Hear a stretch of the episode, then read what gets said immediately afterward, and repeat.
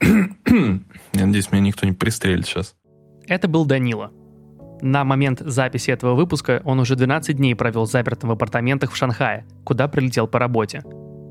Как вы уже догадались, мы с Аней решили сделать специальный выпуск, посвященный жизни в карантине. Я не очень хотел касаться этой темы, так как мы с Аней не эксперты и не врачи, но последние наблюдения показали, что в России пока не совсем ощущаются масштабы бедствия. Например, охранники в офисе, в котором я работаю, должны каждое утро проверять температуру. И, во-первых, они без масок, во-вторых, дистанционным термометром они почти прикасаются к коже, плюс недавно сложилась странная ситуация у моих близких родственников. Когда из роддома привозят младенца, должен зайти участковый врач.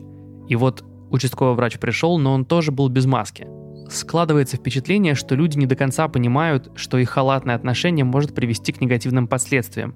А примеры таких негативных последствий уже есть. Этим выпуском мы с Аней хотим сказать, что коронавирус касается каждого, и что к этому вопросу нужно подходить максимально осознанно. Сильная сторона нашего подкаста в том, что у нас есть друзья по всему миру, к которым мы и обратились за комментариями и с просьбой рассказать о том, как обстоят дела у них. У нас будет много вставок, они были записаны на разные устройства, поэтому звук будет немного скакать. За эту экскурсию отвечаю я, а Аня сформировала позицию нашего подкаста в отношении пандемии. Почему, мне кажется, нужно сделать этот выпуск? Потому что нужно использовать все возможности для того, чтобы простыми словами объяснить людям, почему нельзя игнорировать то, что происходит. Да? А, почему мне кажется, что а, об этом нужно знать и об этом нужно говорить? Потому что нельзя игнорировать ситуацию, э, и пофигизм, и я писала об этом в Инстаграме, он хуже паники. Наша низкая статистика не говорит о том, что у нас все ок, наша низкая статистика говорит о том, что просто долгое время никого не тестировали. Сейчас мы все в той или иной степени проходим разные стадии принятия текущей ситуации – кто-то еще в отрицании и говорит, что вируса нет и все это выдумки СМИ. Кто-то испытывает гнев, потому что приходится менять привычный образ жизни. Многие вроде бы уже смирились с той мыслью, что нужно соблюдать режим самоизоляции, что работа на удаленке – это уже часть и образ жизни, и в принципе принимают новые правила игры. А, вообще мое отношение к вирусу, честно говоря, менялось.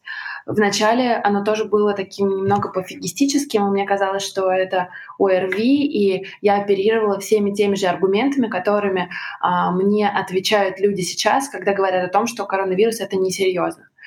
Потом а, мы с мужем поехали в Швейцарию, и мне по-прежнему казалось, что это еще одна разновидность простуды, которая просто гуляет по всему миру. А, когда мы уже, наверное, вернулись даже из Швейцарии, начался полный ад в Италии который, да, потом а, продолжился в Испании, возможно, сейчас будет в Германии.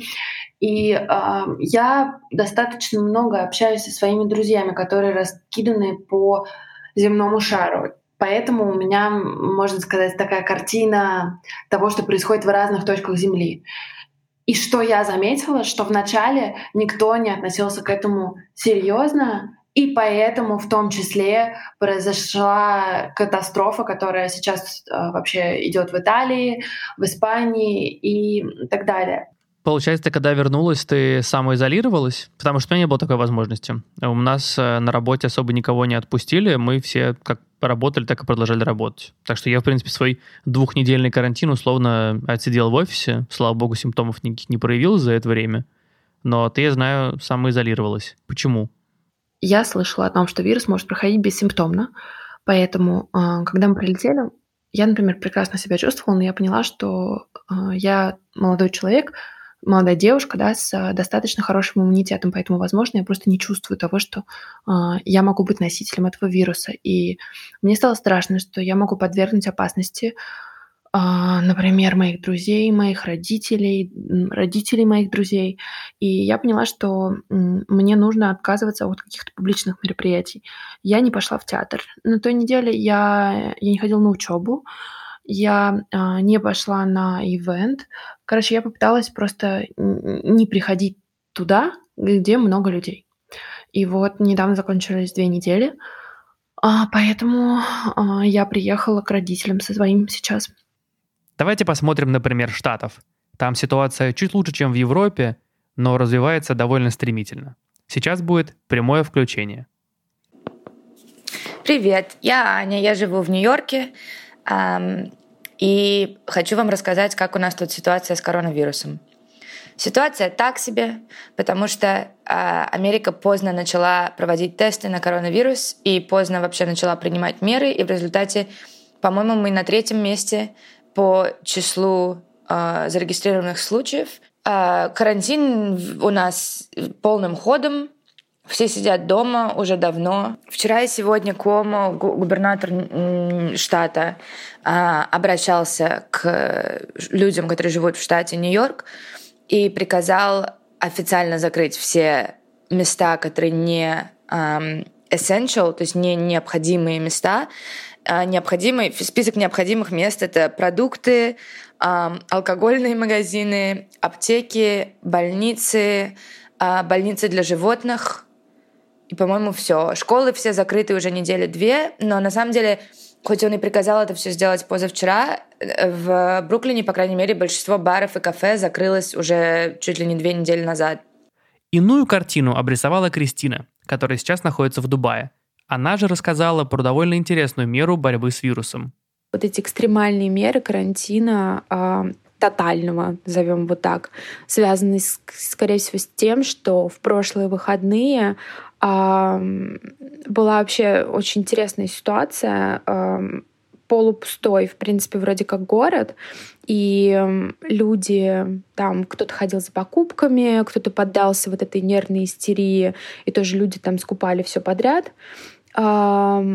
А на пляже, куда мы заехали, думали там подышать воздухом и вообще просто прогуляться, думали, ну как мы думали, что увидим какие-то пустые пляжи, а там была совершенно другая картина. Куча наших, э, значит, соотечественников, не только они, надо признать должное, но, значит, наши соотечественники страны СНГ на пляже в Дубае. То есть э, реально такой полупустой город, вроде как что-то происходит, люди беспокоятся, тут попадаешь на пляж, там вообще совершенно другая картина. Вот. И как бы вот эта вся история, а, я так понимаю, что все это попало в газеты, все это увидели, соответственно, там в Министерстве здравоохранения в том числе, и забили тревогу. То есть а, я так понимаю, что вот сейчас карантин, и тот факт, что мы не можем уже больше свободно передвигаться, связан как раз с тем, что люди достаточно халатно отнеслись, когда их просто вежливо просили, там, не знаю, соблюдать дистанцию и как бы да, вы можете выходить, но, пожалуйста, будьте очень осторожны. Увидели эту картину с пляжей и решили, в общем, всю эту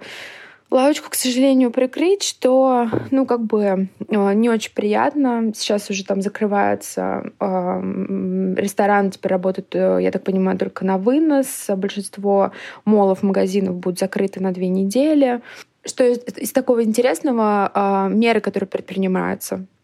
Например, а, в коридорах везде стоят очистители воздуха. Вот сейчас поставили какие-то системы очистки, дуют, все не видела.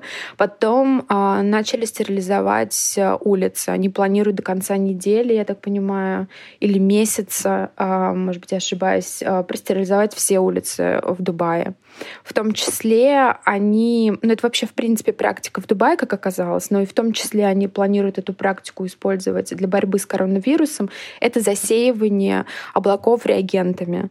А, для того, чтобы вызывать дождь. То есть а, они видят, идет значит, тучка, там облачко, а, они тут же, где потенциально есть дождь, они поднимают самолеты, рассеивают реагенты.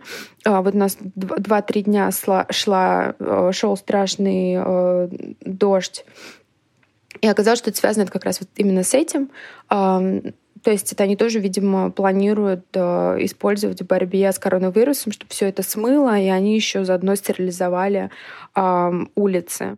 Даже несмотря на то, что в новостях каждый день говорят о том, что определенный город закрывается полностью, ситуация усугубляется в Италии, полный ад творится в Испании. А, сегодня да, сообщили о том, что торговый центр переделывают под морг в центре Испании, и там используют поток для того, чтобы хранить тела, потому что просто нет места. И погибших так много, что это невозможно контролировать. Несмотря на то, что э, этих новостей очень много, и мне казалось, что все, э, скажем так, в курсе того, что происходит, я вижу огромное безразличие людей. Я вижу сторис из каких-то клубов, дискотек, и больше всего, например, да, меня бесит... Э, одна моя знакомая была в Куршевеле на 8 марта, в Куршевеле была вспышка коронавируса в это время, и я знаю, я вижу, как эта знакомая ходит по различным местам в Москве и даже пишет прикольчики про коронавирус. Это очень классно, если она себя чувствует хорошо, но, возможно, она тоже является носителем этого вируса и заражает всех, кто приходит на те же самые мероприятия, где она. И это стрёмно в каком ключе? Я бы ничего не сказала, если бы не было стран, которые точно так же пофигистически относились к этому в начале.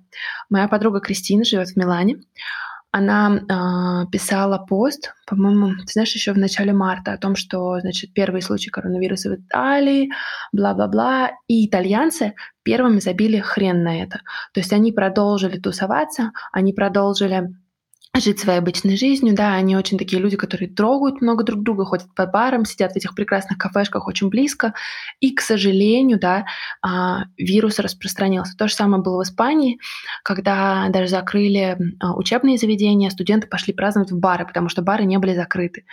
И началась вот эта волна.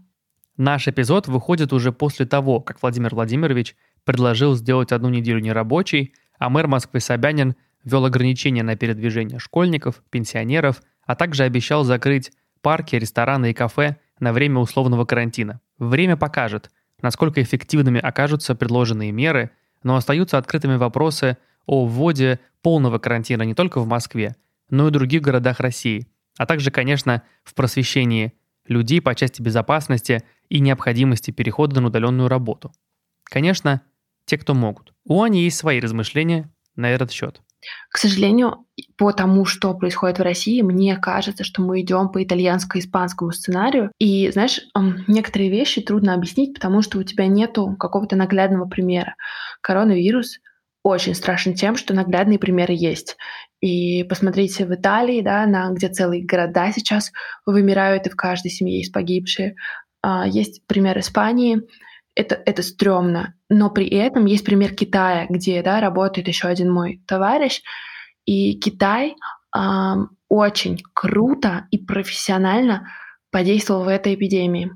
Поэтому мне кажется, что мы все стоим перед выбором, какой путь выбрать. И это, знаешь, не столько зависит от, даже от государства и, наверное, мер, которые примет оно, потому что у меня есть вопросы к политикам всех стран.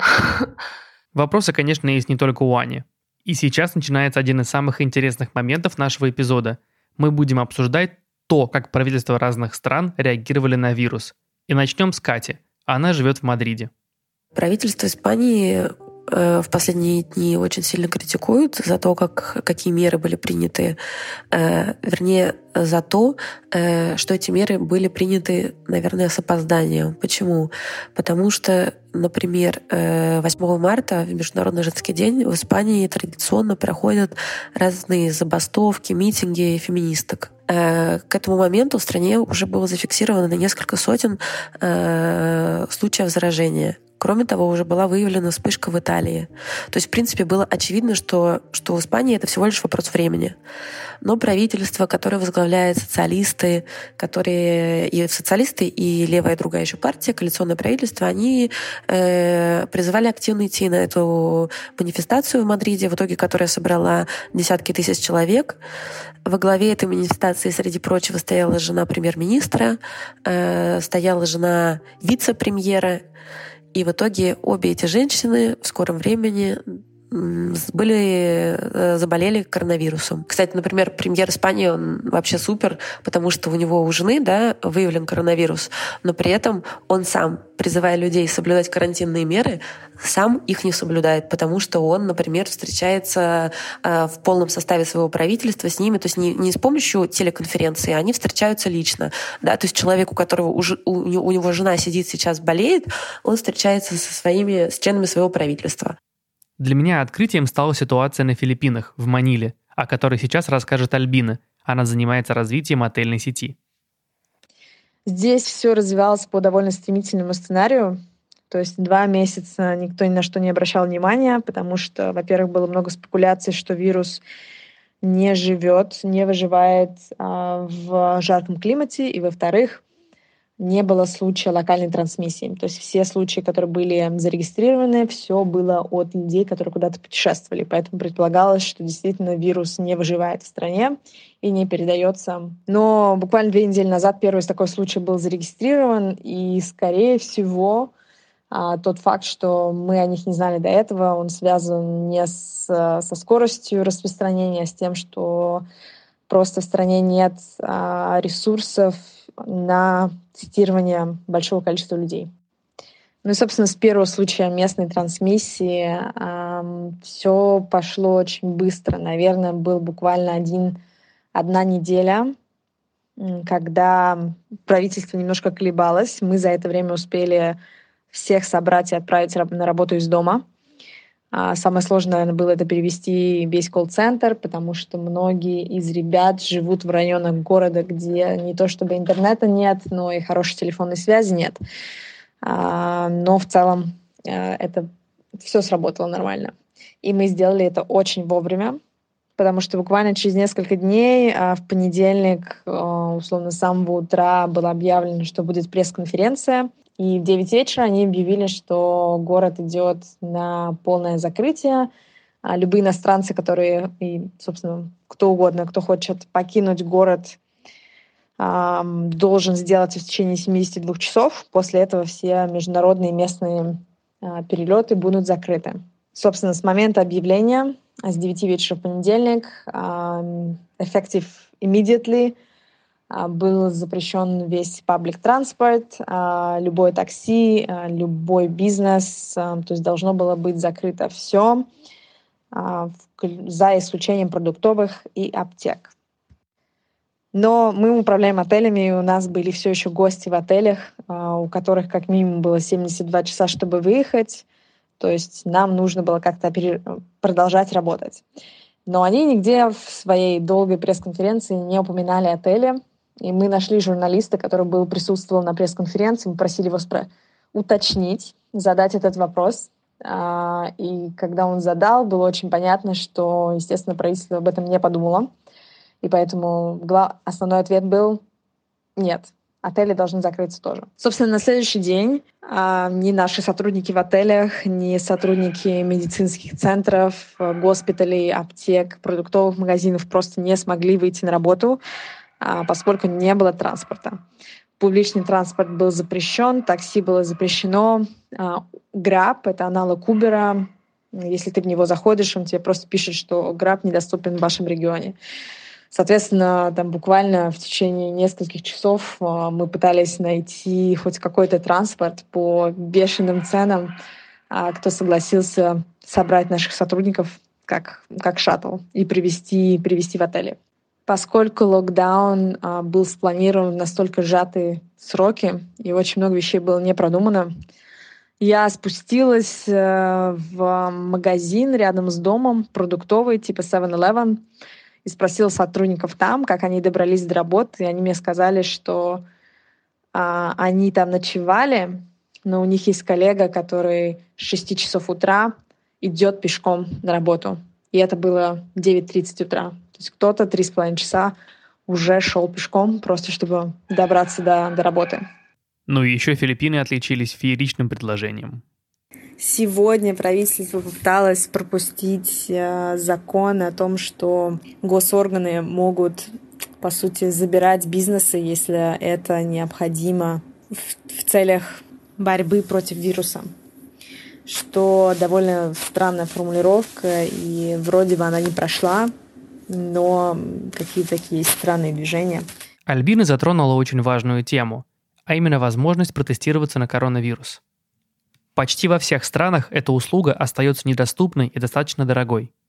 В этой части выпуска мы бы хотели поговорить о том, как режим самоизоляции позволяет снизить нагрузку на медицинские учреждения и почему это важно. А еще обсудим, как в разных странах подходят к тестированию населения. Да, а, смысл в том, чтобы растянуть вспышку во времени. Как я уже сказала, вакцины нет и вирус не остановить. Им переболеют миллионы людей во всем мире. Этого не избежать. Большинство переболеет в легкой форме, и, наверное, им не понадобится ехать э, в больницу. Но есть процент людей, и он, в принципе, достаточно большой, да, он около 20%, кому не справиться без помощи врачей. Особенно это люди в группе риска. Группа риска – это если вам больше 60 лет, или вы, например, страдаете какими-то хроническими заболеваниями, в том числе сахарным диабетом, и э, вот этим э, всем людям в группе риска или тем, кому просто не повезет, понадобятся аппараты для искусственной вентиляции легких. Это ИВЛ, о которых все говорят. И карантин нужен, э, чтобы сделать так, чтобы не все одновременно оказались в ситуации, что нужен аппарат ИВЛ и нужна срочная помощь, которой не хватит на всех. Так случилось в Испании, так случилось в Италии что страшно, да, не хватает врачей, и врачи тоже заболевают. Порядка 40% зараженных в Испании – это медики. И к чему это приводит? Э, что не хватает медиков, не хватает аппаратов, и спасти всех не могут. То есть чисто теоретически, если бы было оборудование и было достаточное количество человек, этот вирус можно а, преодолеть но из-за того, что огромное скопление людей, и, возможно, вы видели кадры из мадридских больниц, где люди просто лежат пластом на полу, не хватает помощи. И из-за этого врачи вынуждены выбирать, кого спасать. А спасают сейчас тех, у кого больше шансов.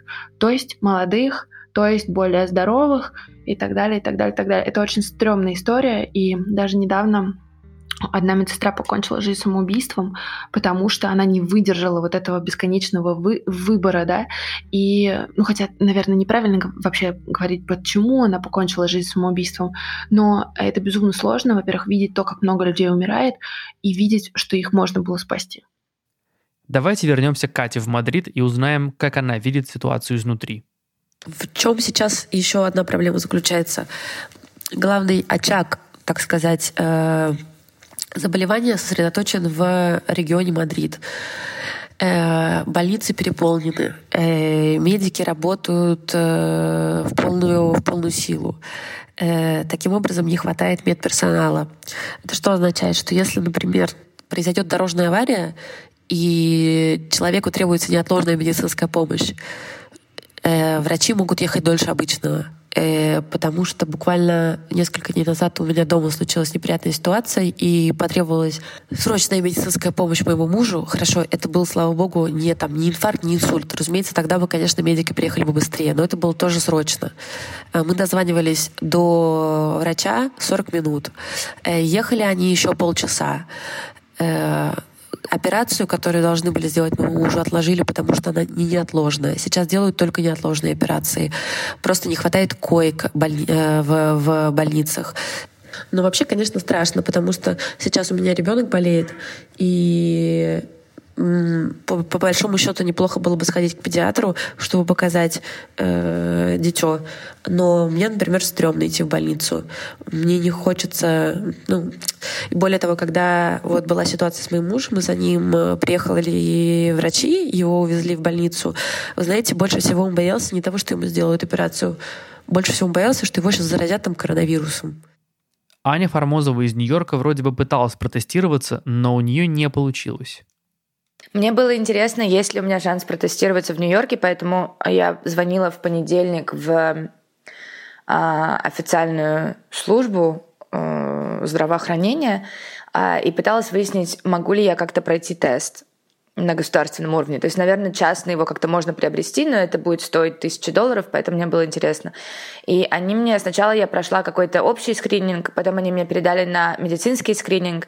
Там меня спрашивали о том, что я делала последние пару недель, я сказала им, что у меня в целом нету симптомов, но я прилетела из Москвы недавно, и эм, то есть, как бы, поскольку я была в аэропорте недавно, они сказали, ладно, мы тебя переведем на врача. Я поговорила со врачом, и она мне сказала, что поскольку у меня нету то есть у меня есть симптомы простуды, но нету симптомов самого коронавируса. Она не рекомендует мне идти тестироваться, потому что это просто приведет, наоборот, к заражению возможному. Подход к тестам меня больше всего поразил в Люксембурге. Сейчас подруга Ани Тамара расскажет о том, что же происходит там. Люксембург уже побил все антирекорды. Не помню, что сегодня, но вчера мы были на втором месте по количеству заболевших на 10 тысяч человек. Э, этому есть объяснение. Объяснение такое, что у нас тестируют людей. Причем их прям начали активно тестировать, и появилась э, возможность сделать это, ну, грубо говоря, в частном порядке, то есть взять направление от своего терапевта и поставили какие-то такие мобильные лаборатории, которые, по сути, работают как МакАвто, как это странно бы не звучало. То есть ты должен приехать именно на своей машине, подъехать к окошечку, но дальше тебе, видимо, там у тебя возьмут каким-то образом там анализ, слюню или что-то, и ну и все, и дальше ты уезжаешь. То есть ты даже не выходишь из машины. Вот, и за счет появления таких э, лабораторий, плюс э, там, то, как тестировали в больницах, э, конечно, протестировали очень много людей, и, если не ошибаюсь, 10% позитивных результатов. Как-то так было, по крайней мере. А, вот. Ну, с одной стороны, это настораживает, с другой стороны, до госпитализации дошло, ну вот, по-моему, вчера было 800 инфицированных, в госпитале лежали 30 человек, то есть, в принципе, не так много. А в интенсивной терапии двое или трое. Пока мы с Аней обсуждали детали этого эпизода, я спросил у нее, что она для себя поняла за время самоизоляции. Так, я начинаю блог, который называется «Семейный карантин», ну или «Карантин с детьми». И в принципе я согласен с нашей подругой Аней из Лондона, которая прокомментировала ситуацию примерно так. Вообще, в целом, мне кажется, что сложнее всего сейчас с маленькими детьми дома. Э, школы до последнего не закрывали, но сейчас, когда все, все закрыто, родителям очень сложно продолжать работу из дома и смотреть за детьми. И хотя школы достаточно быстро отправили программу обучения онлайн, я думаю, что, учитывая такое количество изменений, дел, негативных новостей, э, общая ситуация очень грустная, тревожная. Посмотрим, что будет дальше. Кость, ты понимаешь? Я мать. Мать самоизолируется, когда рожает ребенка. Моя жизнь в карантине не очень отличалась от моей обычной жизни с ребенком. Правда, потому что, ну, я не хожу в офис. Я работаю из дома, когда ребенок спит часто мне влом гулять, и мы не гуляли в это время, а я отвозила коляску на балкон, и Марк спал на балконе. А, вот, я знаю, как моя жизнь изменилась на карантине. Я впервые в жизни набила холодильник. Я никогда не покупаю продуктов, и мне кажется, что я никогда не покупала целую тележку, знаешь, в магазине, когда ты берешь не маленькую корзиночку, а вот эту большую тележку, которая на колесиках едет. Я набила ее до краев замороженной едой. Первое ощущение супер приятное, потому что у меня в жизни никогда не было ситуации, когда мне не надо думать, что мне поесть. Обычно я, ну, сначала мне становится голодно, а потом я понимаю решение. Ага, где бы найти еду? Ну, то есть это такой долгий процесс. А тут ты можешь просто залезть в холодильник, что-то приготовить. Это гениально. Оказалось, что вопрос еды и режима волнует не только Аню, но и нашу подругу Наиру, которая встретила карантин в центре Лиссабона, в квартире без балкона, с мужем и двумя детьми. С мужем у нас, конечно, все прекрасно и нет никаких проблем. Я думаю, если бы с ним были вдвоем, у нас был бы медовый месяц второй. А в плане детей э, одной семь, другой полтора. Я спустя два дня не перестающих вопросов, а что покушать, э, и просьб есть то, что они никогда не ели, из серии «Мама, можно мне цветную капусту, а свари мне брокколи?» Я поняла, что что-то не так, они едят без остановки все подряд. Я решила, что надо сделать режим. Режим всему поможет. В определенное время мы все встаем, в то же определенное время мы все ложимся – Едим мы каждые три с половиной часа. Вот у меня дети каждые три с половиной. Четыре не дотягивают, три им рано, а вот три с половиной идеально. Я начала варить супы. Это прекрасная вещь. Вот. На два-три дня я избавлена от э, вопроса с обедом. Режим. Режим всему голова. И мне, конечно, очень помогает муж. Мы действуем в паре. Мы делим детей.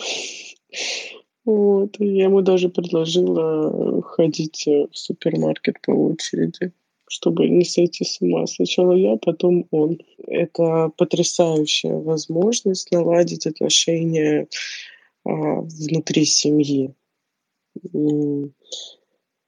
Потому что ты понимаешь же, что ты в изоляции, в квартире, подчеркну, без даже балкончика, где вас четверо.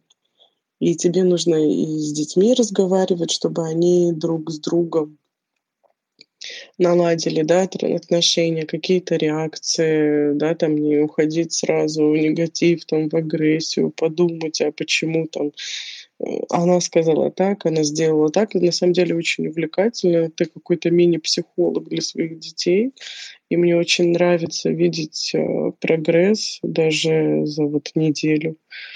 Вот. Э, также наладить отношения, не знаю, не то чтобы у нас они в разладе, но со своим мужем, потому что вы теперь общаетесь, все обсуждаете, вы действуете как команда, да, там, чтобы дать э, пространство каждому, чтобы у него было время на себя, и он мог побыть собой, там, я не знаю, будь то поиграть в приставку, просто потупить э, в телефон и так далее.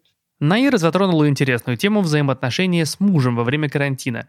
И я, естественно, спросил у Ани то же самое. А, Сейчас тебе отвечу. Значит, смотри, это большое испытание для всех семей. Потому что никогда в жизни люди не проводят столько времени вместе, как они это делают на карантине. У каждого есть свой рецепт, как это делать. Но мне кажется, что самое основное — это просто признаться, что это непросто. В целом, когда ты автоматически готов к тому, что все может пойти не очень, ты вооружен. Подготовлен, значит вооружен. А я тебе не могу сказать, что мы там стали больше ругаться или что-то такое, но я человек, который любит личное пространство. Я люблю быть одна. И поэтому постоянное присутствие кого-то, ну, скажем так, на моей территории, которую я воспринимаю моей, понимаешь, днем, но для меня является таким как бы стресс-фактором. Важно сказать, что карантин — это проверка для любых отношений. И не надо ждать, что на карантине будет просто. Наверное, тем, у кого нет детей, карантин дается проще. Когда есть дети, это все-таки такой, как бы, это важный стресс-фактор. Мне бы еще хотелось поделиться историей Тамары, которая ранее в выпуске рассказывала про Люксембург. У них с супругом полугодовалый ребенок, и супруга перевели на удаленку. И вот что из этого получилось. Но есть и плюсы карантина.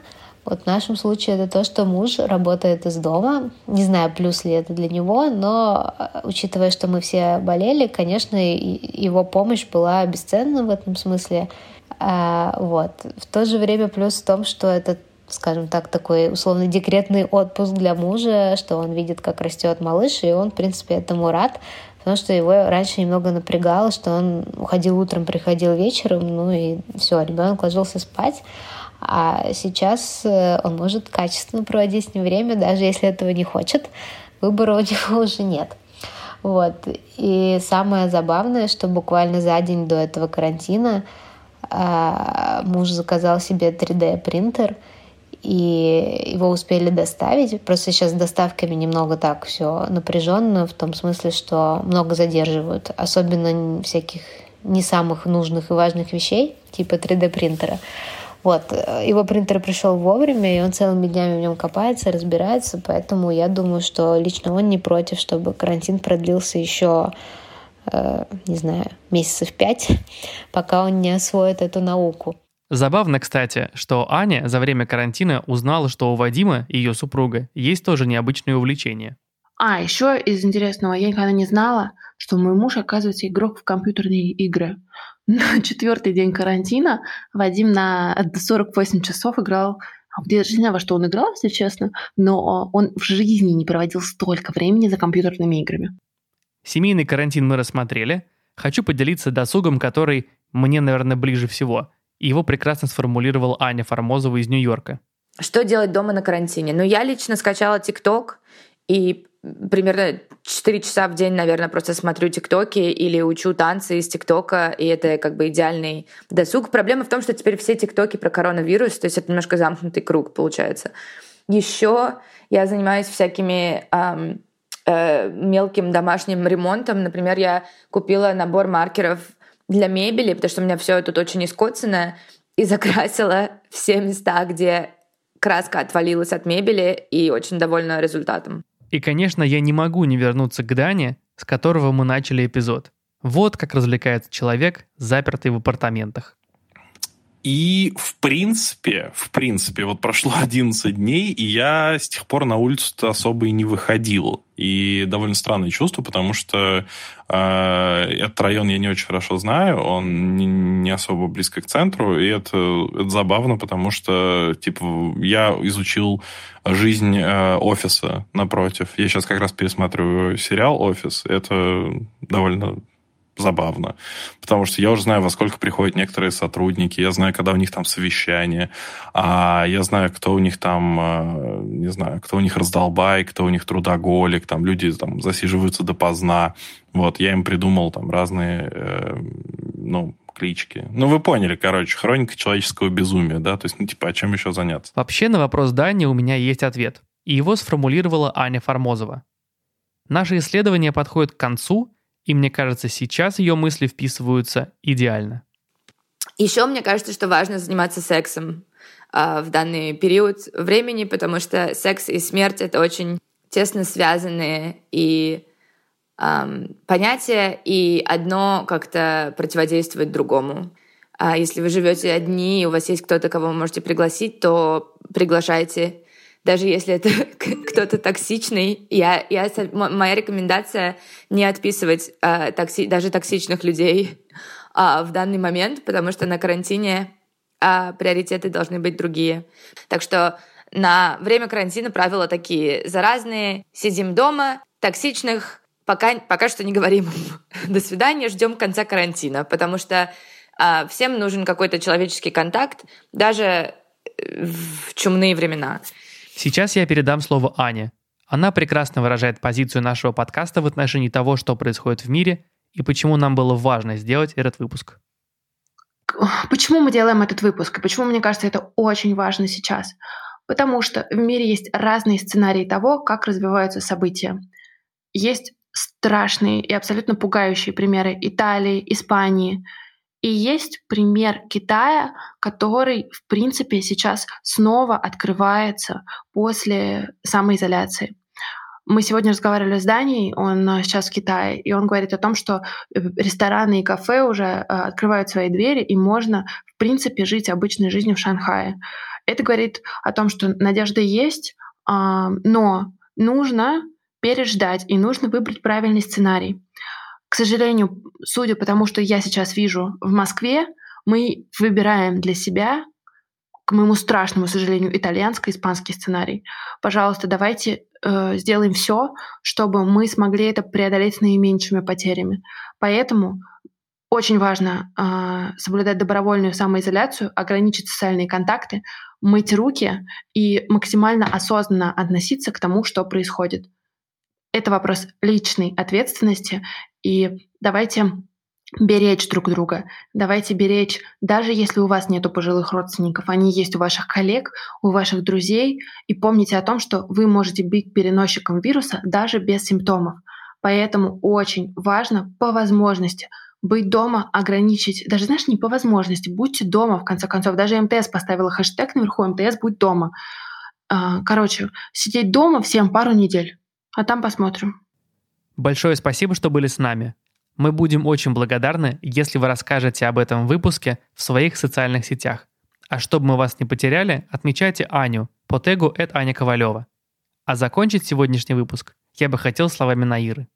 Как кто-то написал в Инстаграме, все, твои предки воевали, чтобы сохранить мир. Тебе, чтобы сохранить мир, нужно просто посидеть дома. В общем, стараемся просто сидеть дома, но хоть с какой-то пользой. Производство Brainstorm FM.